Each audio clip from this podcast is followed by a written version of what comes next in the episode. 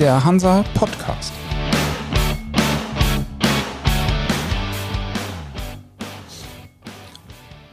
Moin aus der Hansa-Redaktion zu unserer neuen Podcast-Folge. Ich bin Michael Mayer und zu Gast bei uns ist heute Alexander Geisler, Geschäftsführer beim Verband Hamburger und Bremer Schiffsmakler. Moin. Vielen Dank, dass Sie da sind und sich die Zeit genommen haben. Ja, ich freue mich. Apropos Zeit, eigentlich wären jetzt ja im Prinzip die Vorbereitung zum Eisbeinessen, würden auf Hochtouren laufen. Das fällt ja nun aus. Ähm, mhm. Auch den Kampf, nenne ich es jetzt mal, um den Nordostseekanal haben Sie ziemlich gut hinter sich gebracht. Ja. Was machen Sie denn jetzt so den lieben langen Tag? ja, das ist eine gute Frage, aber der Kampf hört ja dann nie auf. Es gibt immer neue Themen und wir sind in Kontakt mit den Ver ähm, Verwaltungen auf Bundesebene in Bremen und in Hamburg und in verschiedenen Covid-Arbeitsgruppen und wir überlegen uns auch intern, wie kann es weitergehen. Wir haben das ganze Thema Besatzungswechsel gehabt. Wie kriegen wir die Leute von den Schiffen auf die Schiffe? Da war die Zusammenarbeit sehr eng auch mit der Bundespolizei und Hamburg mit der Wasserschutzpolizei und mit dem Hafenärztlichen Dienst. Tolle, tolle Leute, wirklich viel gemacht, auch für die Besatzung hier in Zusammenarbeit mit den Agenten. Es wurden Flüge organisiert von Agenten von Hamburg nach Manila, um überhaupt Besatzungsmitglieder von Hamburg, von den Schiffen wegzubekommen und wieder zurück. Also sind tolle Arbeiten gelaufen, die man gar nicht so mitgekriegt hat, aber wirklich gut. Ich gebe aber ganz offen zu, das Eisbein vermisse ich jetzt schon. Also ich bin wirklich sehr traurig. Ich fand das war immer eine tolle Veranstaltung, auch als Werbeaushängeschild für den Standort Hamburg, für den deutschen Standort sind ja viele gekommen. Ich weine auch immer manchmal ein bisschen, wenn man dann so sieht, dass bei den Reedereien immer große Partys stattfinden die dann aber immer so sagen, sie seien nicht Mitglied, die können ruhig alle mal eintreten, weil ohne Solidarität findet solche Veranstaltungen auch nicht statt. Aber wir werden hoffentlich nächstes Jahr dann gleich wieder weitermachen können. Das heißt, das Eisbeinessen soll unabhängig davon, wie sich es jetzt mit Corona weiterentwickelt, trotzdem auch in seiner Form bestehen bleiben. Ja, vielleicht nicht in seiner Form, aber eigentlich schon mit dem Anspruch, die weltgrößte Schifffahrtsveranstaltung zu sein, ohne eine Messe dahinter zu haben. Also das sagt ja die Posidonia immer, dass sie zweijährig ist, aber eigentlich wollen wir da gerne schon diesen Weg weitergehen. Vielleicht nicht in dieser Form. Was kann man sich denn darunter vorstellen? Naja, es gibt ja immer wieder die Überlegung, soll das so groß sein, soll das kleiner sein, soll das exklusiver sein? Im Augenblick haben wir ja auch ein Stück weit natürlich immer so einen Jahrmarktcharakter in einer großen Halle. Ähm, das fand ich immer sehr gut, weil es offenbar für jeden und für jede, die da gerne dran teilnehmen wollte, von den anderen Verkaufsmaklern, von den Befrachtungsmaklern bis hin zu den Linienleuten, auch Spediteursleute, die dabei waren. Und das hat es ja im Endeffekt sehr stark ausgemacht. Sie sprachen gerade von den Befrachtungsmaklern. Im Moment ähm, sieht es ja in deren Markt so ein bisschen so aus, dass die Charterraten, die steigen wieder an. Die Schiffseigner haben ein bisschen bessere Karten im Moment. Ähm, täuscht der Eindruck oder sitzt man als Trampräder mittlerweile am längeren Hebel in den Verhandlungen? Ja, wenn wir an den wirklich längeren Hebel sitzen würden, wären wir schon lange über Vorjahresniveau und weiter darüber hinaus, wobei die Zuwachsraten in den, gerade in den letzten drei Wochen doch wirklich sehr gut waren und wir im Augenblick von einer V-förmigen ähm, Erholung ausgehen. Aber es gibt noch viel Raum für Verbesserungen, gerade bei den kleineren, so unter 1700 Toy. Da kann schon noch was passieren. Und noch so ein Schluck obendrauf wäre schön, weil ähm, man muss ja gucken, wie lange das geht. Also wir sehen jetzt ein bisschen Nachholbedarf bei der rollenden Ladung in chinesischen Häfen. Vielleicht hat die ein oder andere Linie auch zu wenig Kapazität im Markt gehabt ähm, und es war dann doch nicht so der große Ladungsrückgang wie vielleicht vorher allgemein angenommen. Ähm, das hatte natürlich gute Effekte, die Spediteure haben viel Geld verdient. Ähm, insofern ähm, kann man da vielleicht einen gewissen Nachholbedarf sehen, aber wir haben toi toi toi hoffentlich dann noch eine längere Zeit vor uns, um noch etwas weiter äh, die Raten nach oben zu bringen. Fürchten Sie oder könnten Sie sich vorstellen, dass die Linien sich dann doch vielleicht wieder auf irgendeine Art und Weise zusammentun und eine konzertierte Aktion starten, um eine stärkere Verhandlungsposition zu haben? Gegenüber den Trampern, meinen Sie? Ja, ja gut, ich meine, es gibt, ähm, wenn man so will, natürlich eigentlich nur noch drei große Gruppen, die ähm, da beherrschen sind. Aber es gab jetzt auch den einen oder anderen kleineren, der versucht hat, in den Markt mit einzusteigen, gerade in Asien.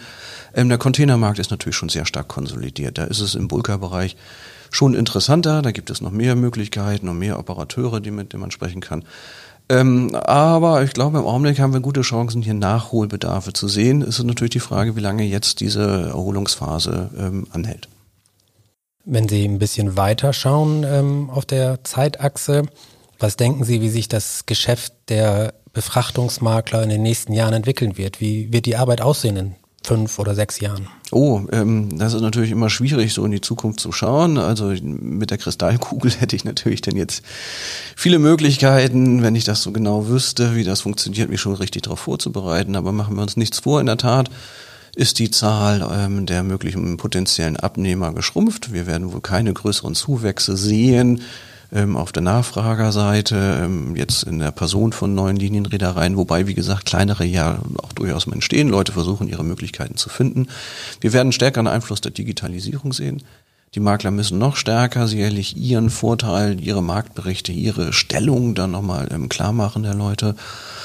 Man möchte gerne immer direkt gehen, um dann den Makler zu sparen, aber diesen, man verzichtet immer sehr gerne auf den, also der Mehrwert, den Makler und auch Agenten bieten, den möchte man immer gerne haben, aber er soll immer nichts kaufen. Äh, kosten. Also man will immer gerne alles umsonst haben. Und das ist das Unangenehme, finde ich, an der Digitalisierung und an dieser Internetentwicklung. Diese Umsonst-Mentalität. Ich will alles haben, das kennen Sie ja nun auch als äh, Medienunternehmen. Es soll alles da sein, es soll aber nichts kosten. Wie ist es hinter einer Paywall? Kann doch nicht sein, dass allgemein muss es verfügbar sein. Und das, nee, das gibt es vielleicht nicht. Und ich hoffe, dass wir hier vielleicht ein bisschen stärker noch Spezialisierung hinkriegen, ein bisschen mehr Bedarf kreieren können. Und das ist das, was die Makler bringen müssen. Und dieser Mehrbedarf muss auch klar sein, kostet Geld. Punkt.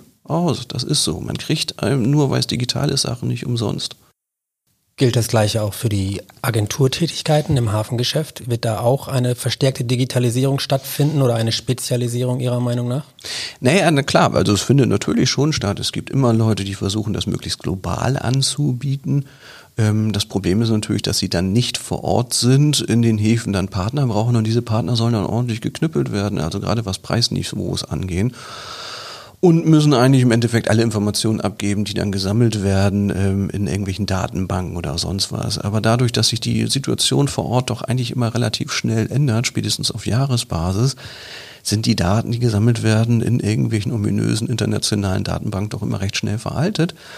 Und ähm, da gibt es schon noch die Vorteile der Agenten vor Ort. Schließlich muss ja auch irgendjemand mit dem Kapitän hier vorne vor Ort reden, irgendjemand muss die Besatzung zum Flughafen bringen, irgendjemand muss hier mit den Kontakt zum Zoll halten etc. Ähm, da sehe ich gerade ähm, in den anderen Bereichen jenseits der Containerschifffahrt nach wie vor eine absolute Berechtigung des Agenten. Gerade im Hamburger Hafen ist ja nun der Streit zwischen oder eine Debatte zwischen Politik und, und Hafenwirtschaft nicht mehr zu verdecken. Da gibt es unterschiedliche Ansichten, sowohl zu Personen als auch zu Themen. Auf welcher Seite stehen Sie eigentlich in dieser Debatte? Als guter Makler natürlich immer dazwischen. Und ähm, wir ähm, werden natürlich immer dafür ähm, werben, dass wir versuchen, ähm, im Sinne des, in, des Standortes hier alle Positionen zu hören und einzubringen. Aber in der Tat müssen natürlich jetzt hier irgendwann mal Entscheidungen gefällt werden. Also wir hatten einen von Senator Westhage meines Erachtens sehr gut anmoderierten Hafendialog gehabt, ähm, wo viele Themen rangekommen sind. Die sind dann wie es immer so ist, wenn viele Köche dabei sind, in manchen Bereichen dann auch weichgespült worden. Ähm, man hatte wenig, beachten, wenig meines Beachtens ähm, auf das Thema Wertschöpfung, wo kommt Wertschöpfung eigentlich zukünftig her, Wert gelegt, sondern eher immer so im Sinne von Verteilung. Wo können dann die Erträge wie hin verteilt werden? Wie können grüne Aspekte ähm, viel stärker nach vorne getragen werden? Das hat aber mit der ursprünglichen Idee, wie erwirtschafte ich zukünftig in einem verschärfenden Wettbewerbsumfeld Wert, ähm, Wertschöpfung und Gewinne für den Standort nicht immer wirklich was zu tun haben gehabt. Das herrschte doch immer sehr stark, aber auch bei der Hafenwirtschaft zum Teil und auch bei den Gewerkschaften immer so ein Stück weit die Idee vor, die Schiffe kommen ja eh. So, jetzt haben wir Covid, es kommen weniger Schiffe und auf einmal gibt es ein großes O.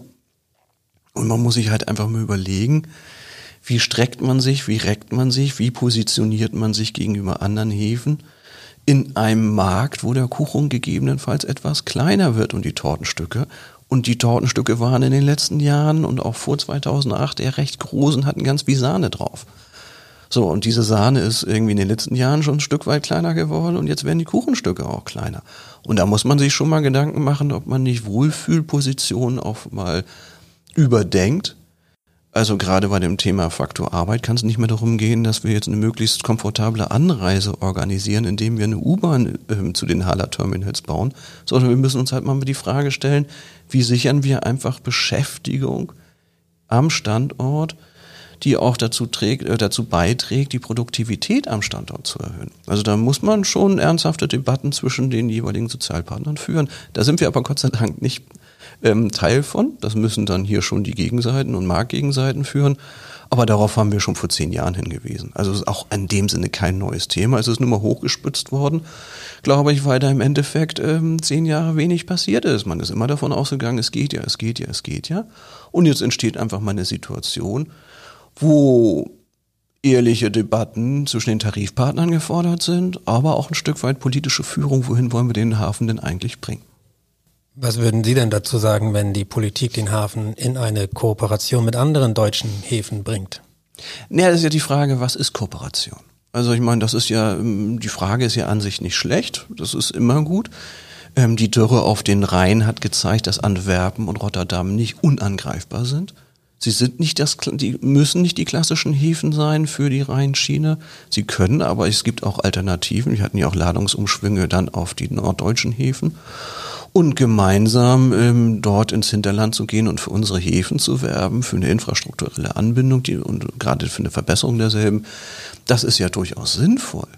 Und man wird dann natürlich einfach schlichtweg überlegen, wo gibt es Möglichkeiten, ähm, ja, einfach gemeinsam auch vielleicht Reedereien anzusprechen, gemeinsame Umschlagskonzepte ins Hinterland zu entwickeln. Das ist möglich. Man wird sicherlich auch in der Verwaltung mal darüber sprechen müssen, warum ähm, haben wir nicht einheitliche Hafengeldordnung? Warum haben wir denn, bietet der eine Rabatte für was anderes? Wir haben andere Rabattierungssysteme mit anderen Schwerpunkten, die meines Erachtens immer noch nicht genügend darauf liegen, zu sagen, der Räder, der häufig kommt, der eng sich bindet, der und der viel Menge bringt, der wird auch belohnt. Das müsste eigentlich ein Essential sein. Ich glaube, wir brauchen jetzt ein Umdenken mal vielleicht weg nicht noch das letzte, CO, äh, letzte Tonne CO2 rauszupressen aus den Schiffen, die ja wirklich viel gemacht haben, gerade jetzt auch mit den neuen Bunkervorschriften jetzt ab 1.1., sondern jetzt immer zu überlegen, wie sichern wir Menge und wie sichern wir Beschäftigung. Das ist der Punkt, wo wir die nächsten fünf, sechs Jahre drüber reden müssen.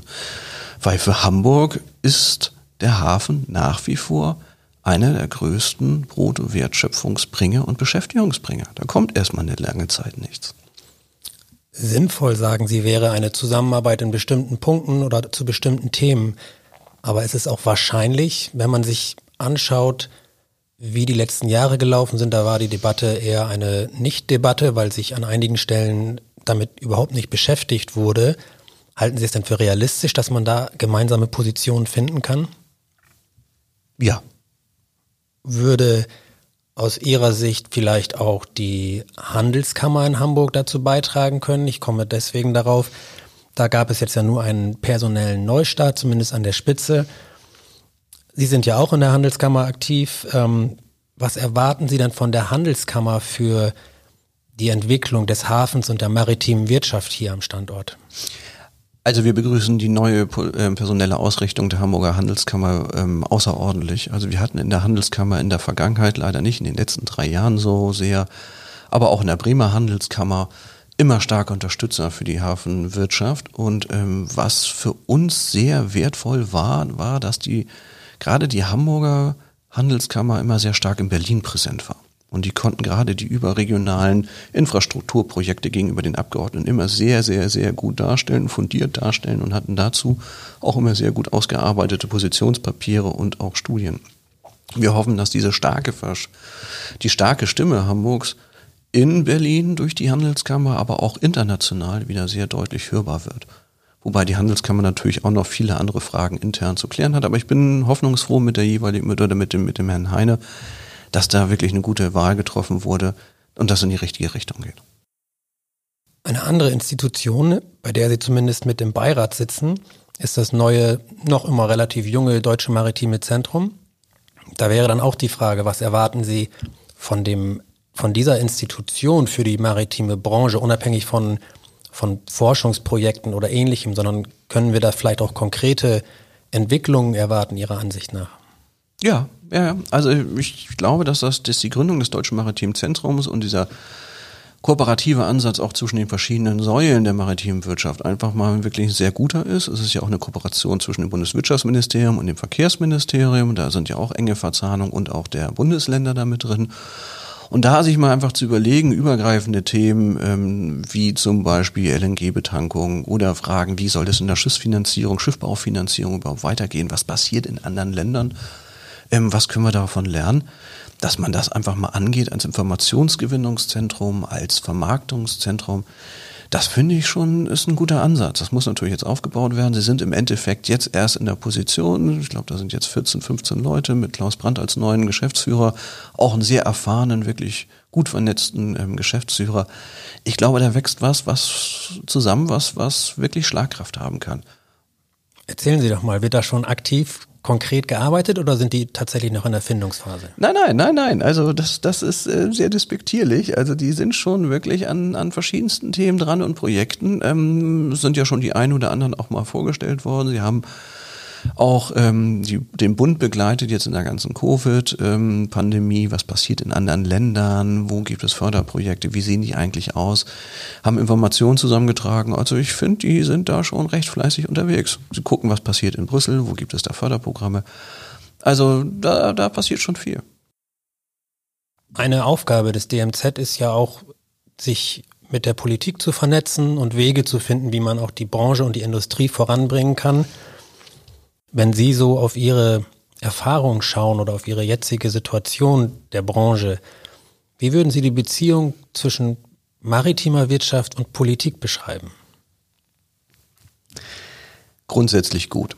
Grundsätzlich gut. Es gibt natürlich einfach seit zwei, wir haben das Problem, dass wir ähm, natürlich nach einem enormen Wachstumsschub von 2001 bis 2008, bedingt durch Chinas Beitritt in die WTO und dem allgemeinen Wirtschaftswachstum, natürlich, sage ich mal so, von dem Lieblingskind hin zu einem krisenbelasteten Sorgenkind gekommen sind. Es gab verschiedene Entscheidungen, wo die getroffen werden mussten, die halt auch Nachwirkungen haben. Nun steht Covid ähm, davor, die Werften sind stark getroffen, die Schifffahrt funktioniert, aber es gibt natürlich auch immer noch Altlasten. Da ist, ich sag mal so, wir sind von dem Vorzeigeprojekt hin zu einem, ja, Sorgenkind ist übertrieben, aber zu einem, zu einem Schulkind gekommen, das eben halt auch eine besondere Begleitung braucht, wo man einfach Hausaufgaben machen muss, um diese Branche wieder darzustellen. Aber gemessen an, gemessen an den Sachwerten, die in dieser Branche sind und an den Umsätzen, die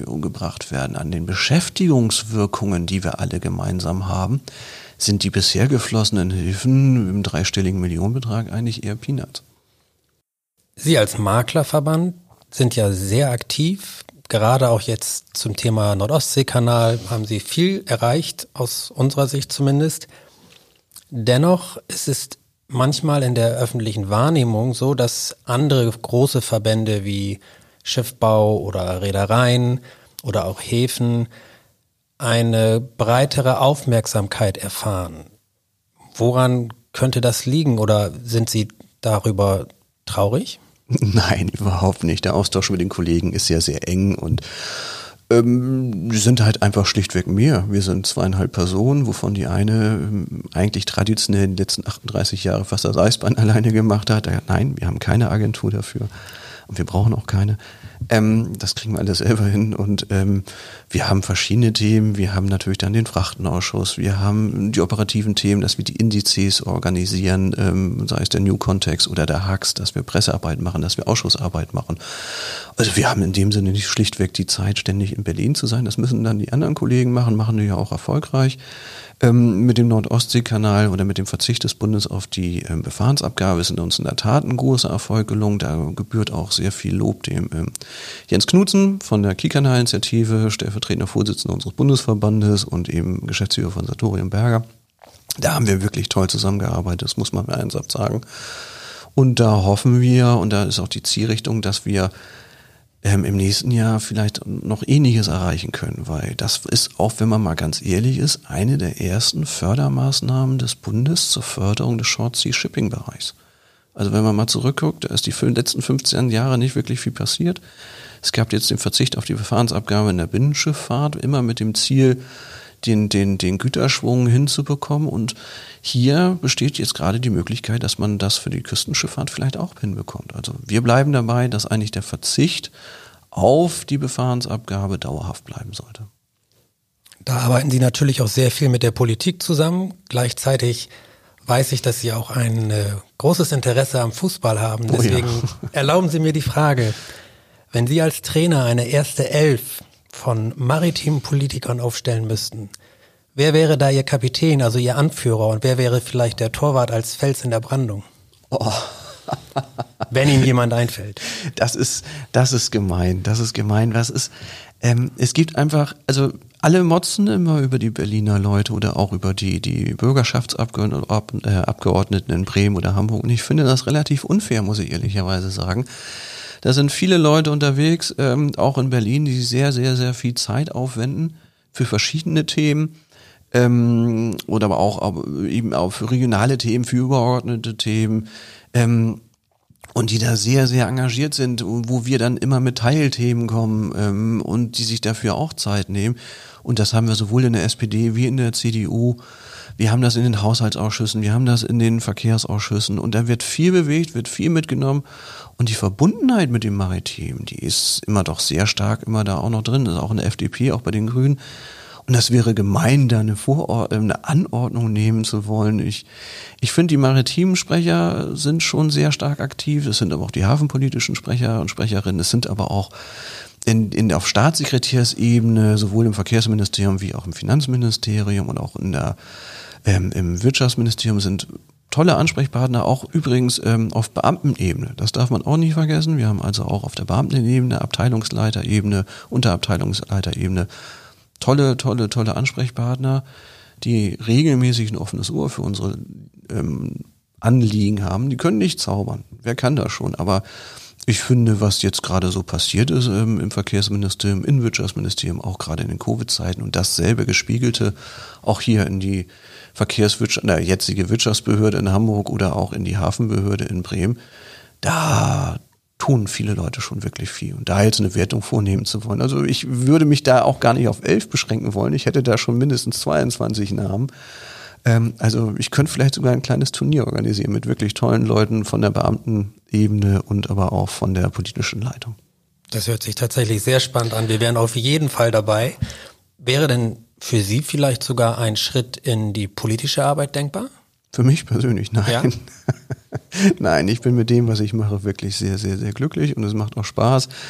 Wir haben ja die ideale Vernetzung äh, in der Verbandsszenerie und ich glaube, deswegen sind auch so viele Leute gerne im Verband zwischen Politik, zwischen Wirtschaft, zwischen Verwaltung. Sie können sich mit interessanten Themen beschäftigen, gerade eben im maritimen Sektor.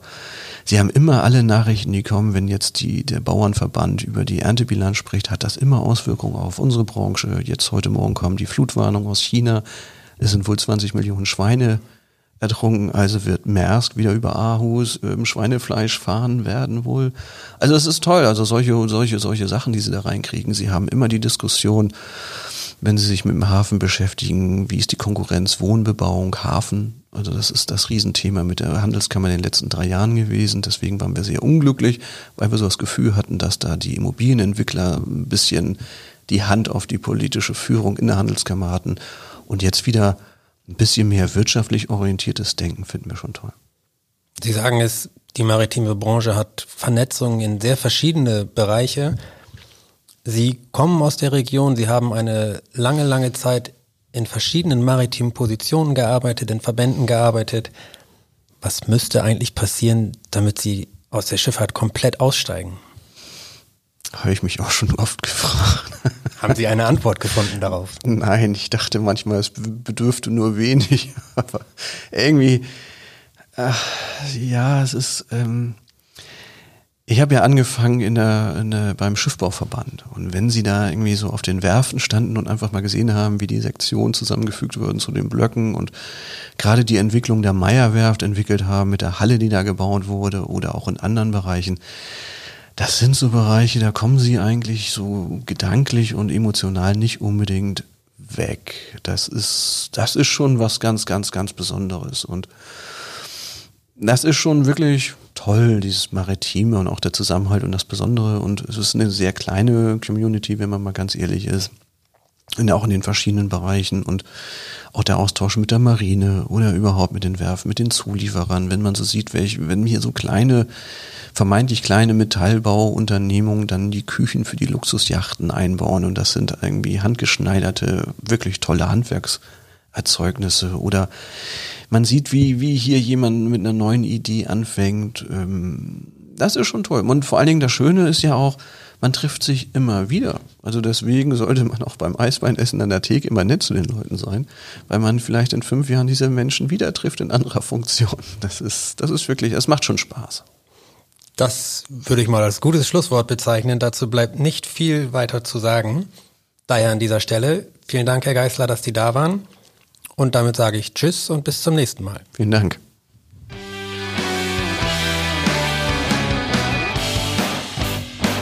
Das war für Sie der Hansa Podcast. Jetzt abonnieren und keine Folge verpassen. Alle News und Hintergründe aus der maritimen Welt aktuell auf hansa-online.de und monatlich im Hansa Magazin.